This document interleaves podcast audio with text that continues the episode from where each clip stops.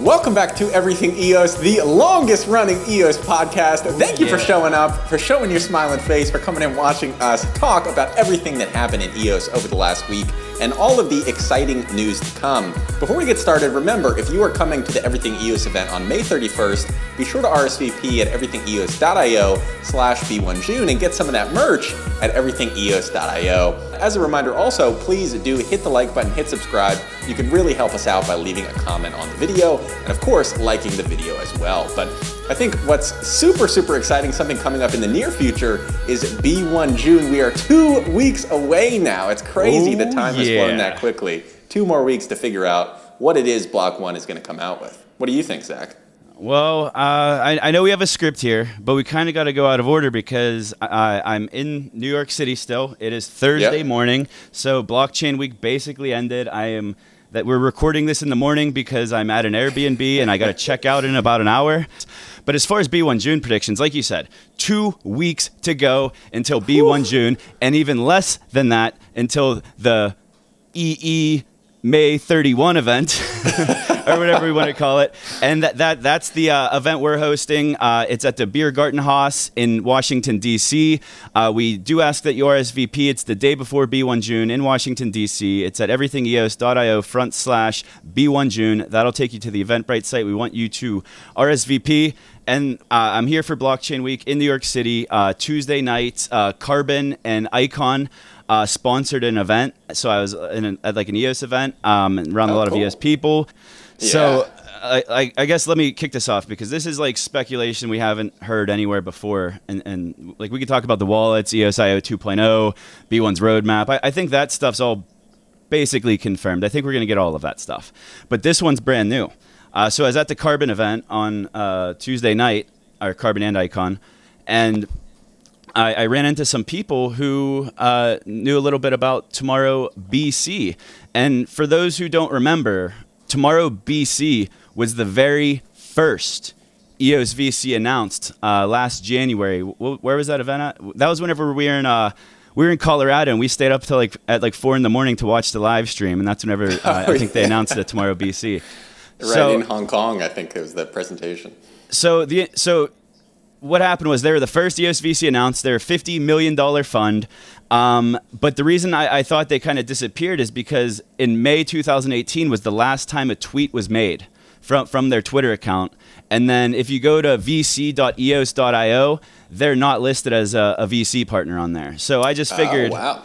I figured maybe something happened. Uh, maybe, maybe like it fell through, but it did not. They're working in stealth mode, and it, it seems like they have some big announcements coming up in the next couple weeks, possibly, if you know what I mean. Oh, Uh, wow. I, I, I mean, I don't know. exciting. Yeah, I mean, it wasn't like a B1 June thing necessarily, but it could have been. Like, they're not going to tell me everything. But I, I- I keep beating around the bush here. Why don't you remind everyone uh, why tomorrow BC is actually a really, really, really big deal? Definitely. So I think we we all have heard of Google or Alphabet, the you know parent company of Google, and uh, one of the co-founders of Alphabet and Google, Eric Schmidt, is actually involved with Tomorrow BC in some way. So Derek Rendell is the actual fund manager. He's sort of managing these funds on behalf of. Uh, I keep getting him confused with Larry Page, but it's Eric Schmidt. um, he, he's sort of managing funds on behalf of Eric Schmidt in uh, this Tomorrow BC uh. He's Not also- BC. It's Tomorrow BC. But he's the man. He's a managing partner of both. So that's the connection. Is Derek Oh, Rundell okay, is a managing partner of Tomorrow VC, which is Eric Schmidt's basically like personal uh, investment fund. So the same manage, managing partner of that launched this EOS VC partner called Tomorrow BC, like Tomorrow Blockchain. So it has like it's not just that he's a managing partner of both, he's also kind of taking a play on the name. So it's like that association Right. also. And uh, in the original Block One press release about this, uh, they actually got a quote from Eric Schmidt for it, which was interesting. And that, that was kind of a big deal. So that's really, really big news if uh, they have stuff that's been going on in stealth mode. We, we, we all talk about Peter Thiel. Like Peter Yeah. Thiel is this big honcho in Silicon Valley. He's got Trump's ear. He's on the board of Facebook amongst other like um, I guess uh, advisory boards for like uh, government intelligence and all that stuff. We talk about Peter Thiel plenty. I, I think everyone uh, understands uh, the impact that he could potentially have on either B1 June or just Block One in general. He's a strategic partner. But Eric Schmidt, man, the CEO, former CEO of Alphabet and Google, and so here, here's where we can get to come. We can get into some conspiracy theories of a Block One tie-in, but um, I, I, don't want to say that this is all truth because I'm, I'm just speculating here. But um, so the Tomorrow BC announcement was made in January 2018, and a few weeks prior to that was whenever Eric Schmidt stepped down as CEO of Alphabet. But he, he oh con- wow, he continued to be on the board of Alphabet up until April 30th this year. He stepped down from the board of, of, of Alphabet. So, oh, April 30th, 2019, as in like a couple weeks ago. Yeah. Wow, so, that is interesting timing, isn't it? Yeah, so I mean, it, it's highly likely all of this is coincidental, and he stepped down from the Alphabet board for other reasons. If you uh, Google the news, you could see some of the reasons in the mainstream news of why they think he stepped down. But the conspiracy theorist in me wants to believe that he stepped down because he's going to join Block One and maybe lead their Washington D.C. office or something. We'll we'll, we'll see oh, what wow. happens with that. Can you imagine? He, Can you he imagine does, Eric Schmidt joining B1? That would be crazy. I mean, even if it's like an advisor or something, like we don't know like yeah. the behind the scenes advisors of this company. Like we don't know if Peter Thiel like uh, like meets with like a board. Like we would we could almost assume that Block One has a board of directors, right? They're, like they're not a right. public company, but they well, are. You know, to be fair, also, I mean, when eh, if you had told me, say, a week before the Peter Thiel announcement, that Peter Thiel had made an investment in Block One, and you know, this is this guy was the first investor in Facebook, so he's good at, at picking out these early stage opportunities. One of the world's best VCs. Um, if you told me, hey, he's going to be joining Block One and investing, I'd be like, no, that's not going to happen. Like, this is the one of the best investors in the world. Like, why would he come over and, and invest over here? And the conspiracy side of my brain would have loved that. But now that it's actually real, I guess anything really is possible. I mean, maybe Peter Thiel will be the, the next seat on that board. Man, we're, we're going way off script. We're gonna have to skip some things here, Rob. But I, I have some more. I have some right. more. I have some more conspiracies now that we're talking about Peter Thiel and uh, Eric Schmidt. Did you know that Peter Thiel uh, in 2014 awarded Vitalik with a hundred thousand dollar fellowship award. What? Vitalik yeah. Buterin from Ethereum. Yeah. So like really, that's I, interesting. I've seen speculation. Uh, like Dan said, he's offered Vitalik a job, and we've seen all that speculation. I don't think Vitalik's joining Block One or EOS. I don't think so either. But the opportunity is there. It's if he ever wanted to come over to the light and the good side, it, they would welcome him with open arms. So I, I, guess that's it for speculation. Uh, yeah, well, speaking of sorry. Vitalik, I, I, know that Vitalik wasn't actually at Consensus this year at Blockchain Week in New York, where you are. I thought it was kind of interesting, but uh, I heard he had some other stories, maybe uh, another crypto figure that you bumped into. Yeah, so uh, I, I, I got in and we didn't have a hotel or uh, this Airbnb booked until like last minute. So we're like all just hanging out around like the hotel lobbies around Consensus and freaking Charles Hoskinson walks walks in. He's like from Cardano ADA. Uh, and like I, am with Evan and Pete, and I'm like. I, I debated so hard if I should troll him because we had cameras, we had microphones. Like I was like, man, should I just like walk up to him and troll him really bad? I'm wearing like my EOS IO like uh, Patagonia from like the hackathon. Like I'm completely nice. decked out in, in EOS gear, and I didn't do it though. I'm not I'm not an asshole like that. Uh, he was with um, uh, with some guys from an STO platform, so I guess we could spill his beans. I'm not going to say who the company was, but they're talking about some STO stuff. I don't know if it has to do with Cardano, uh, but yeah, I, I, didn't bother him. I mean, that's that's, that's probably for the best. I yeah. mean, you gotta as much as we love or hate Charles Hoskinson, you definitely have to respect all the people in the industry. So I think that's good that you left him alone in real life. You can send him a funny tweet, but in real yeah. life, uh, give give him some space. So that's good. yeah, and he's just like a regular guy. I mean, he's a smart guy. He's just kind of a, a douchebag, I guess. yeah, my, my uh, favorite story with him is still when we were at Token Summit. I think this was back in 2017, and he came up to the booth, and we had all these different like heads. Like we had Dan Larimer's head and. Uh, uh, who else did we have? Yeah, Vitalik so, and a bunch of people. Yeah, we had like the, yeah, we had these like giant heads like on a stick. So you'd like if you wanted to take a selfie, you'd be like hold, holding uh, th- this face up over yours, and it, we had like this Mount Rushmore of like influencers w- with, within uh, crypto. So we had like Vitalik, we had Andreas, and then we had some bad ones too. We had like John McAfee, and then we had like um, Mark Karpelès, and we had Dan Larimer, obviously, um, and it, it was like 9 a.m. The conference like w- wasn't even started yet, so it's just like the, the the we are all setting up, and this guy comes up to our booth, and he's looking through all the heads, and he's like, "Where where where's mine?" And your brother Mike Finch, he's like, uh, so um, I'm messing the story up, but Charles, Charles Hoskinson was like holding the Dan head, this giant Dan head in his hands, and he's like, "Where's mine?" And then your brother Mike had no idea who he was. He didn't read his lanyard or anything. He didn't recognize him. He's like, "Haha, you could be Dan for a day." and, oh, and then, God.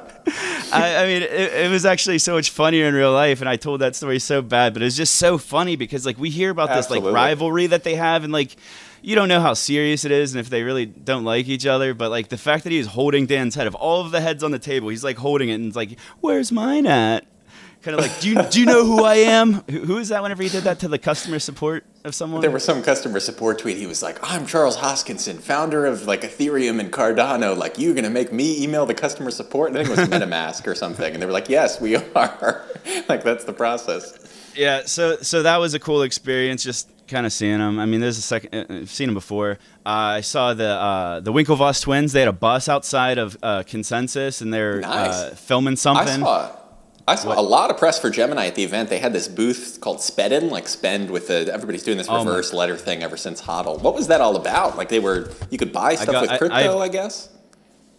Well, if you have a uh, special promo code, which is on the the back of this paper, you have an early invite code for uh, Spedn, but that's how it works. So basically, uh, Gemini is just like Coinbase. It's a big exchange. It's highly regulated, uh, completely legitimate. And if you hold funds in your Gemini wallet and they don't have EOS, which is the reason I, am I'm, I'm not completely sold on this, but I, I, I do want to try it.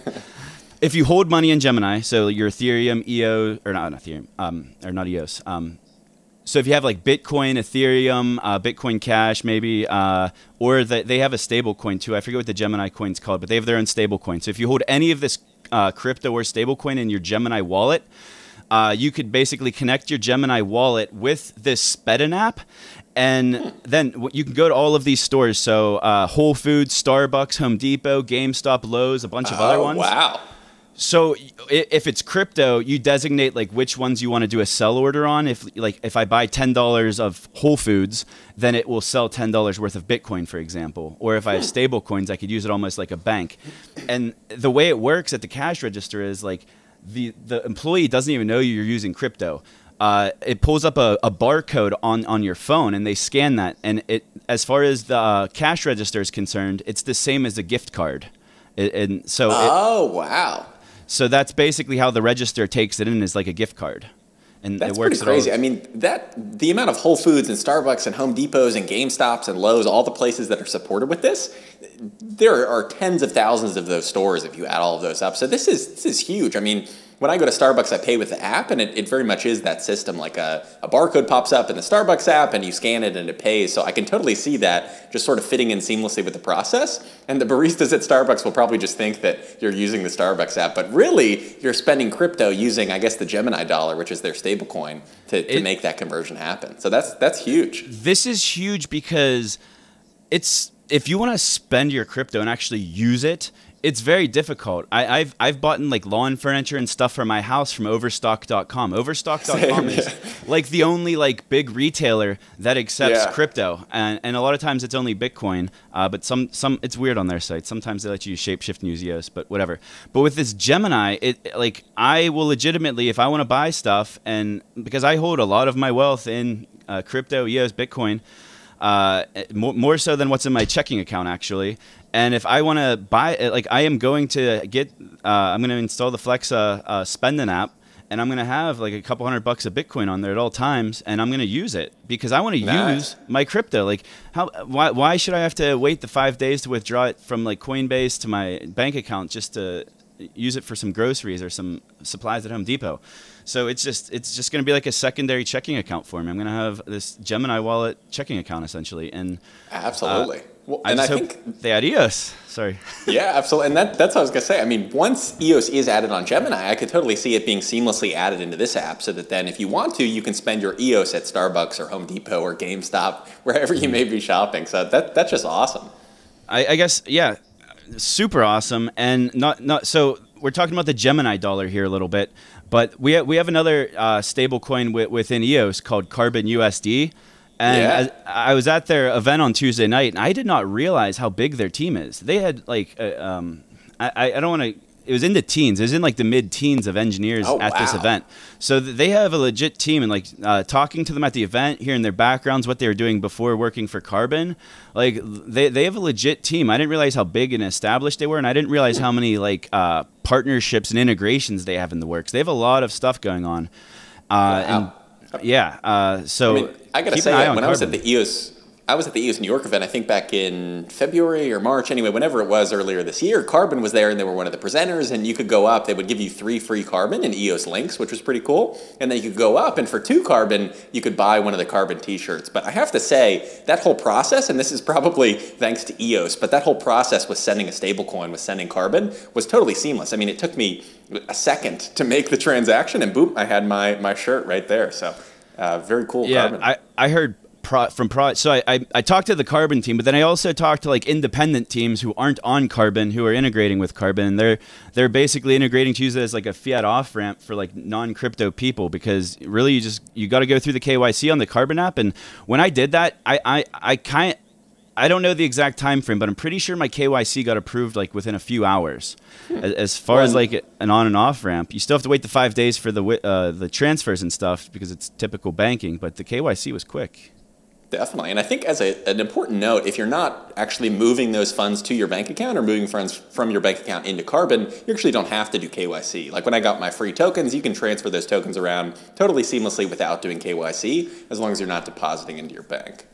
That that's true. And if you think about like what money is, like it's one of one of the uh, core, core uh, aspects of it is it's a medium of exchange.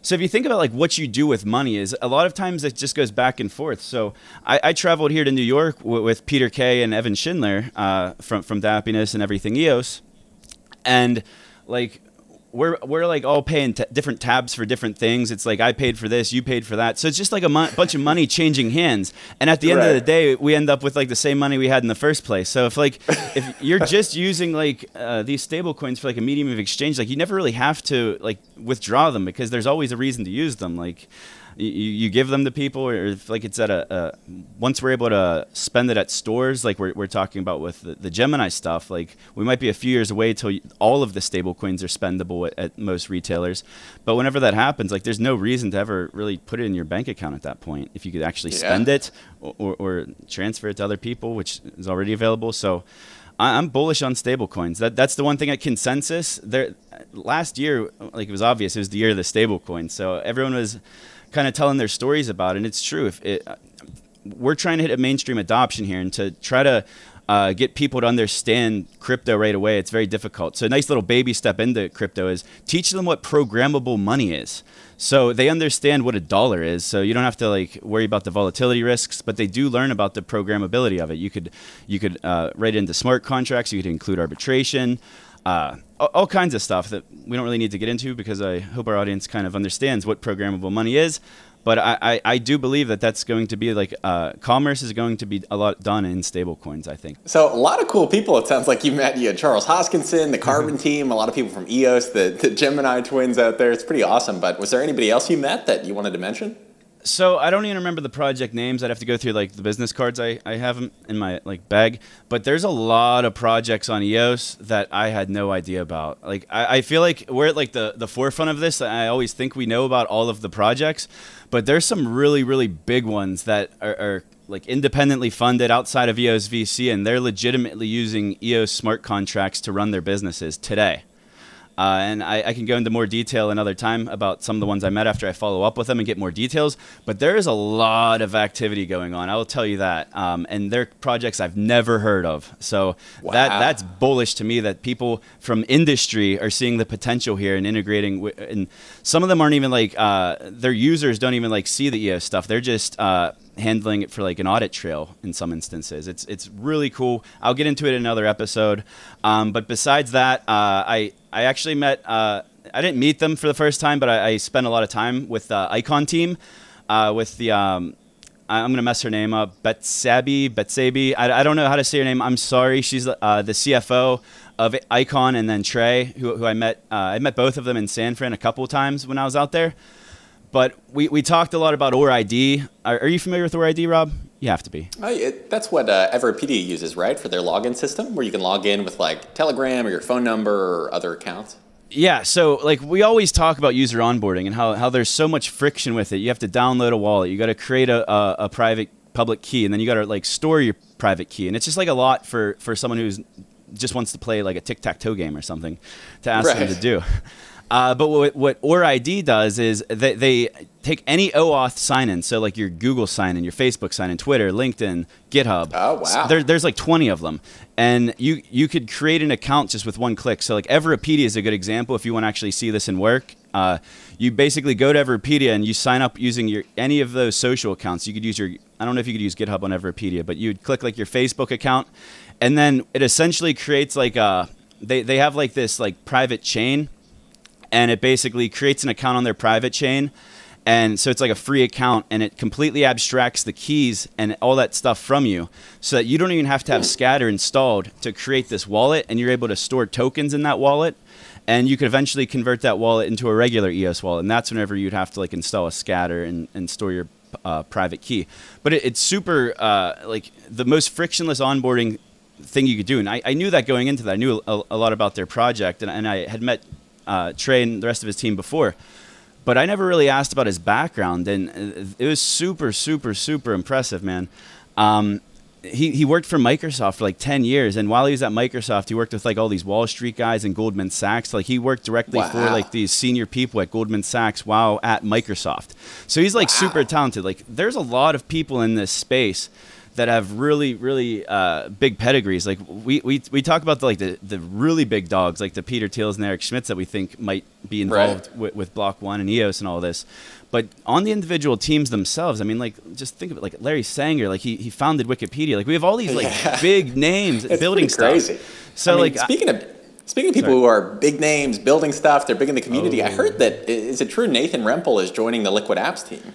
I, I, saw you commented on it last night. Uh, yeah. yeah. So uh, I, I heard about it about a week ago that, that he was coming on board.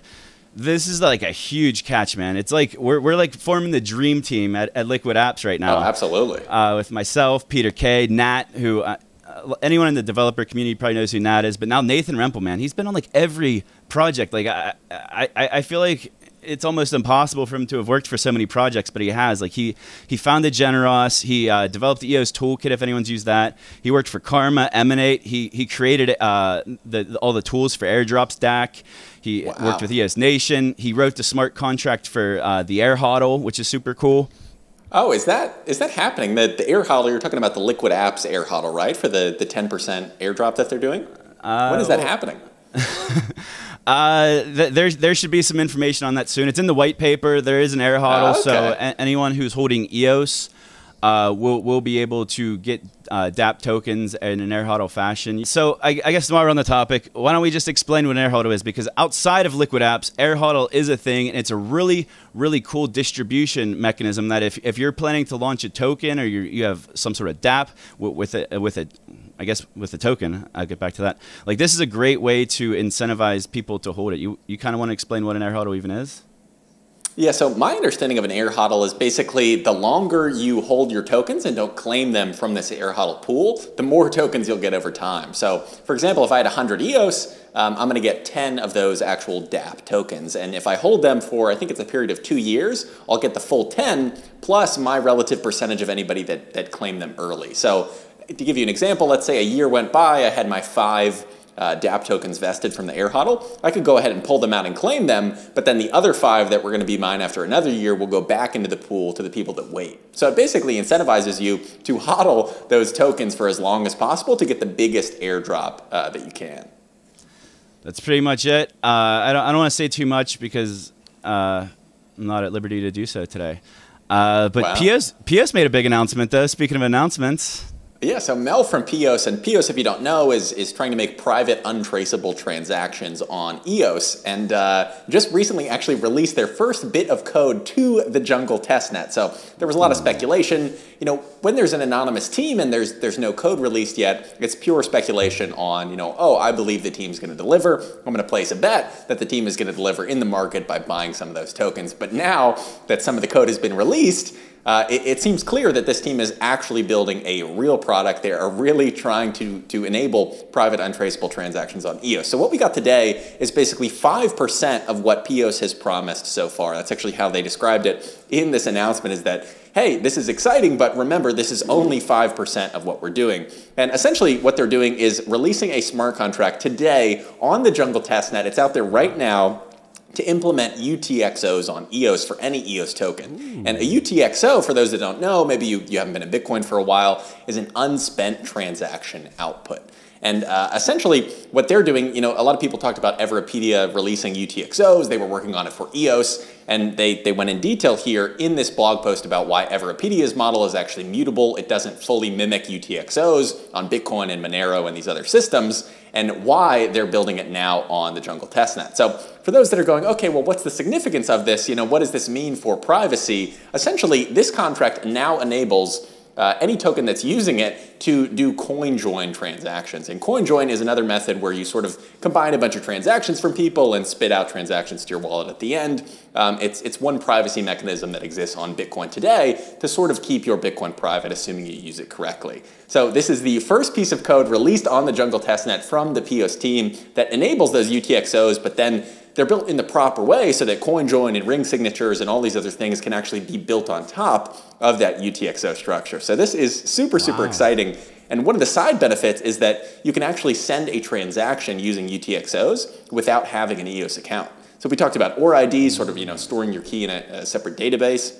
This actually allows you to send a transaction just using that public and private key. So that's pretty exciting as well. But that's I wanted big. to yeah, it's it's. Really I'm just big. excited because I think a lot of you know out there. I've been super bullish on pEOS, basically placing this bet that the team is going to deliver, that they are going to come out with this technology. So to see this code working on the Jungle testnet now sort of confirms that it's it's only five percent of the, the whole goal that they're trying to do. But they did say an update uh, at the end. I just want to read this uh, word for word.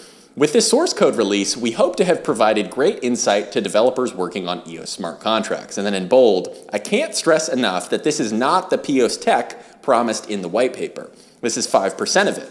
Although this is not our wallet implementation, a special post is coming next just for that. The command line wallet tool in this repo is just for testing the UTXO contract and was never intended to be close to user friendly. So this is kind of like a bonus from the pEOS team wow. where they saw Everipedia working on UTXOs and said, wait a minute, you're not doing it in the correct way. We're going to come in and do it in a proper way so that we can build all this privacy tech on top of it. And now it's released for free, which is something that Everipedia hasn't done yet as well. So huge congrats to the pEOS team. A, another update from pEOS as well, in addition to the burn, we all saw EOS New York's post about decentralizing token contracts, where eventually the goal could be to take your token contract, right, the pEOS token, and take the permissions of that contract, which allow you to um, you know, come in, make changes, update things, and actually give those permissions to the block producers by assigning it to the EOSIO account. And pEOS has, has announced their intention to do that as well. So once all of the tech is released on Jungle and then on Mainnet and everything is working properly later this year, I believe that's scheduled for Q3 of this year,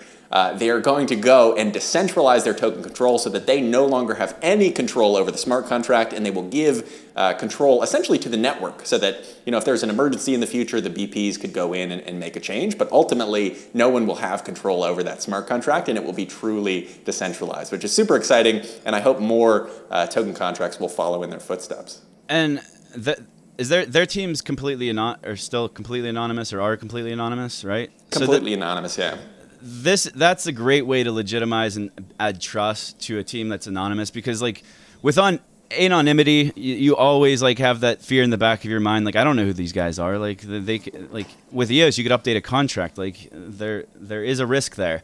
So by doing that that's like the best case scenario. So i approve that i applaud that. Um, absolutely. speaking of teams delivering I'll, I'll just make a quick note. Eva uh, eva.coop if you want to uh, visit their uh, website. They're a ride sharing platform just like Uber, built on top of EOS. And they actually launched, uh, they did their official launch in the city of Montreal uh, like Oh, a couple wow. of days ago. So there are literally people in Montreal, Canada, uh, and Quebec, I think, Montreal, Quebec, Canada, like hailing rides on a ride sharing platform powered by EOS, where there's EOS tokens being swapped in the back end, completely abstracted from the users. Uh, and so it says, I, I just have the press release here. There was like a news article Yeah. about it, but it was in French, and I couldn't, the Google Translate wasn't really good, but I do have a quote. And we could get into Eva on another episode. Uh, I highly recommend you look them up. Um, we're almost running out of time here because I got to check out of this place. But uh, the quote is For the passenger, it's the same price, but for the driver, it's advantageous because we charge 15% of the fare compared to 25% at Uber. And that was their uh, Dardan Isufi, who's their co-founder and operations manager, that said that. And it also says here that they'll be launching in Quebec, uh, Quebec City in the end of July. So they're going to be in two different cities. They're rolling out like they're they're doing these like test markets, and they they it's decentralized, but they have like this model. I'm I, I, I'm going to do a bad job at explaining it, but it, it to me it's like a franchise model where basically someone picks up the franchise in a city, and then they're the ones that have to deal with like all the local regulations and stuff. right. And there's like a compensation model baked into it, and it's all tokenized and everything, and it's decentralized because each city would be like a, it's almost like a DAC where each city's like its own organization work, working on top of this platform. Uh, Yeah. but, uh, I we know- will. Sorry. No, I know he called out 25% on Uber, and maybe that's the way it is in Canada, but I know in the US that Uber actually takes 45% of the driver's fare. So essentially, uh, Eva is taking only 33%. They're taking 66% less than Uber is taking, which is pretty cool to see. So he was being he was being nice to Uber, and Uber Yeah. actually just IPO'd the other week, and they had like one of the worst like dates of, of in history to run an IPO, but they Yeah. still like are, are multi-billion dollar companies. So like this is a huge market share here, and Eva. They're, they're, they're successful if they can even get a tiny sliver of that market share, and they're, they're they have a revenue model, which is I, I love to see companies with actual business models and revenue models in place because that's the only way you're going to guarantee longevity of all of these projects. Like uh, you have to have a you have to have a business model, and and this is a great example of that. And I, I, I can't wait to learn more. We'll actually have to talk about them more on another episode because um, Absolutely. I, I don't think they get enough attention. As um, we've, we've we've mentioned them before, but we should be mentioning them more frequently because they are boots on the ground, getting shit done. Um, but we, we only have a little bit of time left. So you mentioned EOS New York and their uh, decentralizing token proposal. They're on. Fi- they always put out these. We talk about them so much. It's like every episode we're talking about an EOS New York proposal. So props Yeah. to those guys for being thought leaders on this. Uh, Absolutely. but they put out a piece and a referendum recently, like like just a couple days ago, on voter incentives. So do you want to Yeah. take a stab at explaining the proposal? So I like this a lot. Essentially, what EOS New York is, is proposing is, you know, there's currently that 4% inflation that exists right now, and then there's 1% inflation that goes to paying BPs. And what EOS New York is saying is instead of reducing that 4% inflation all the way down to zero, let's move it back to 1% or maybe half a percent or quarter percent. Um, and essentially use that as a voter incentive. But what I like so much about this, and I tweeted them this, is that this is a non biased voter incentive, which means regardless of who you vote for, regardless of which proxy you vote for, if you want to pick your own BPs, however you vote, you will earn part of this reward, assuming this is implemented. So that's what I love. I love that it's not, hey, you have to vote for you know these three BPs or this proxy in order to unlock that reward and get it. It's totally non-biased, which should just increase overall general voter participation, which I think would be an amazing thing for the network. Now, when it comes to the specifics, they had some interesting variables based on the amount of people voting relative to the total token supply would change the rate um, at which you receive rewards. Like the, the less people voting, you obviously get more rewards. The more people voting, you obviously get less rewards because it's split up amongst those people. So those specific components, I think, might be able to be simplified where maybe it is just a flat 1% or a half a percent and then sort of it would automatically give you more without actually having to dynamically adjust that inflation rate. For example, if only 25% of people are voting and claiming that 1% reward, it's basically like they're getting a 4% reward. Whereas if 50% of people are voting, then it's like a 2%. You know, if 100% of people are voting, you get the flat 1%. So I think there might be a way to simplify the specifics, but overall, in terms of an idea and in terms of a non-biased voter incentive, I love the idea, and, and I hope something like this gets passed, assuming that that reward, that incentive is still non-biased, and you can vote for any block producer you choose. So I don't know. I don't think this like there is a referendum for this. Uh, we will put the link in the description. It only has 215,000 EOS uh, voting for it currently, but it's got a 99% approval rate right now. Um, so as far as I'm concerned, like I don't think that this is like a, a, final product. I think this is more or less like public opinion, like exactly what we're doing. Exactly. Uh, is get public opinion and then iterate and then repropose it in in a, in a way that uh, it, it, it just gets better with the, each iteration. Um, the the thing I liked is that they pointed something out that uh, not a whole lot of people talked about, and so there is like uh, for the longest time there was no incentive for voting, but then Rex came out recently, and Rex, if you're voting for 21 block producers and you're staking to Rex, you are getting about a one percent uh, annual APR on your EOS that's staked, which is great for the people who aren't actually using their EOS tokens for their utility and are renting them out to other people, but what about the people or the dApps? What about the developers who actually own the EOS? They're voting, they're staking, but they're they're not being compensated through Rex because they're not renting their tokens; they're actually using their tokens. So what I liked about this proposal is that th- they they specifically called that out and said we got to take care of these guys. These are the most important people on the entire network. They're the ones using the tokens, and and we want them to hold the tokens. We don't want them to just use the Rex. The Rex is great for for for the short term. It's super cheap, but over time the rent rates are going to go up and, and the ownership's going to go up. So we want uh, the projects who are in it for the long haul and sitting on their big stacks of EOS tokens, we want them to, to be compensated in the same way as everyone else who's using Rex. So Definitely. this is a, great way to do that because, like you said, it, it, no matter what you're doing, right now it doesn't have any thresholds of voting. It, you, you could vote for one person, uh, proxy, and that's all open for debate right now, and that's why we're talking about it. But I, I really, I really like that. Um, and I, you said you don't like the dynamic inflation, but I, I kind of do like it and I, I, guess I'll try to explain it a different way. Is um, so they just gave an example here. All of these percentages, I think, are just uh, I like rough ideas. Examples. And yeah. Examples, and they could be modified. But the example they gave is if, if like there would be a two percent uh, inflation like incentive bonus. Uh, for a certain range of vote percentage. So, like right now, what percentage of the main net's voting roughly, Rob? I know about 50% staked, but I don't know the percent voting. We could just. I think it's about 25% of all tokens are voting right now. So yeah, the examples they gave here is like 75% and 90%, which I think they maybe gave those examples so that we knew they weren't like serious percentages because that's right. That would really be amazing. 90 percent would mean everyone's voting except Block.one. Yeah, exactly. um, but the example they gave is like if less people are voting, the the percentage inflation's higher because they want to incentivize people to vote. And then as the voting pool gets bigger and bigger and bigger, at, at a, eventually a point triggers where the compensation actually goes down.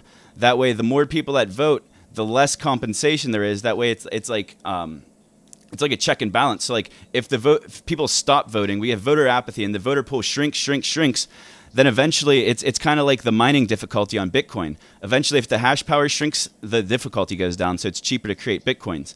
Whereas right. on here, if the voting pool goes down, they get compensated more, which incentivizes more voters to come in, so that you should See, never hit the bottom range. I really like that, but my point before was just that I think we can accomplish that same dynamic inflation by only having a set amount of inflation. So if if that 1% inflation is, you know, uh, what would that be, 10 million EOS, if there are only 25% of tokens voting, those 25% of people are splitting this big pool of 10 million EOS. And as more and more people continue to vote, you know, obviously your piece of that pool gets a little bit smaller. So you are incentivized, I think, in a, a simpler model like that. Um, to still vote when there are less people voting because you're going to get a bigger piece of the pie. But regardless of how it's implemented, um, I, I, agree. I like that sort of I, uh, okay. Uh, I guess tiered incentive. I just think it could be simplified by keeping the inflation the same, so it doesn't have to be this dynamic thing where people are like, "What's the inflation rate?" Well, depending on the day, it's you know one percent to three percent. We could just keep it simple and and still reward people when there are less people voting. So what you're saying is, oh, I, I don't know what the percentage would work out to, but let's say every block 100 EOS are distributed across the whole network. It'd be probably more than that. And you're saying that 100 EOS block, every block, that 100 EOS, for, and it's not isn't a real number, would be distributed amongst all of the voters. So the less voters there are, the more EOS you would get out of that 100. And then- Exactly. okay, I, I like that. And then, yeah, and suddenly if there are way more people voting, then you're getting a less piece, so you're a little less incentivized to vote as there's this huge voter participation. So it, it's still sort of that, that tiered uh, voter incentive, but by keeping inflation simple and keeping it at a static rate. I would love to keep talking about this, Rob, but I just want to point out we have never missed a single podcast in 15 or so months that we've been doing this podcast. Doesn't matter where we are or what we're doing, we do not miss a damn thing. I Yeah. am literally checking out of this Airbnb in like 10 minutes, but we wanted to record it this morning because we wanted to get it edited and we wanted to get it out to everyone on time, and we're doing it like we always do it. We always deliver. Come to us uh, May 31st in Washington, D.C. Join us there. Give us a like. Give us a subscribe. Vote for Cypherglass. Uh, what, else, what else, Rob? Anything else before we close out? Uh, I think just a big go EOS, of course, but we'll save that for the end. See if we can match it up again. I think I think we matched it up last week for the first time. So We- we uh, I think that's all I have. Be sure to RSVP everythingeos.io slash B1 June if you're coming to that May event. It looks like we may be running out that entire space because so many people have RSVP'd, more than 140, and some special guests as well. So it's an event that you don't want to miss. We, we do have some very special guests. I've looked over the RSVP list. We've got some big names coming, everybody. I don't want to give away any spoilers, uh, but we got some big stuff coming in. And I guess we're plugging the event. We could plug the EOS.io developer courses. If you're thinking at all about building smart contracts on EOS.io, if you're already a developer, or even if you're not, it'll be a little bit harder. But if you are a developer already and you want to learn to do smart contracts, go to everythingeos.io front slash dev. Sign up for our developer courses. We already have 314 students enrolled from like 30 different countries. It's huge. Nice. Uh, it's so awesome watching everyone's progress on there. But come join us. Um, that was another cool thing. I didn't even get to mention it. I missed it in the notes. But when we were at that event, at the Carbon event, I met probably seven different people who are enrolled in the course, and they're they they recognize Pete, and they're like, "I'm take I'm in, I'm in your course. I'm learning EOS from you." Yeah. Nice, that's so awesome. I So- love that real developers are out there actually using this course that will then likely go on to build real EOS dApps. So it'll be interesting, you know, a couple months, maybe a year from now, to see like, oh wow, that DApp that's launching, those developers actually took the Everything EOS developer course, and that's how they were able to build it. So I, I just love it. I think it's great. always delivering here at Everything EOS, but I literally got to go. Uh, so let, us try to time it up. Once again, I'm Zach Gall, I'm Rob Finch, and this and this is Everything is Everything EOS. EOS. Go, Go EOS! EOS! Woo! See you next week. All right.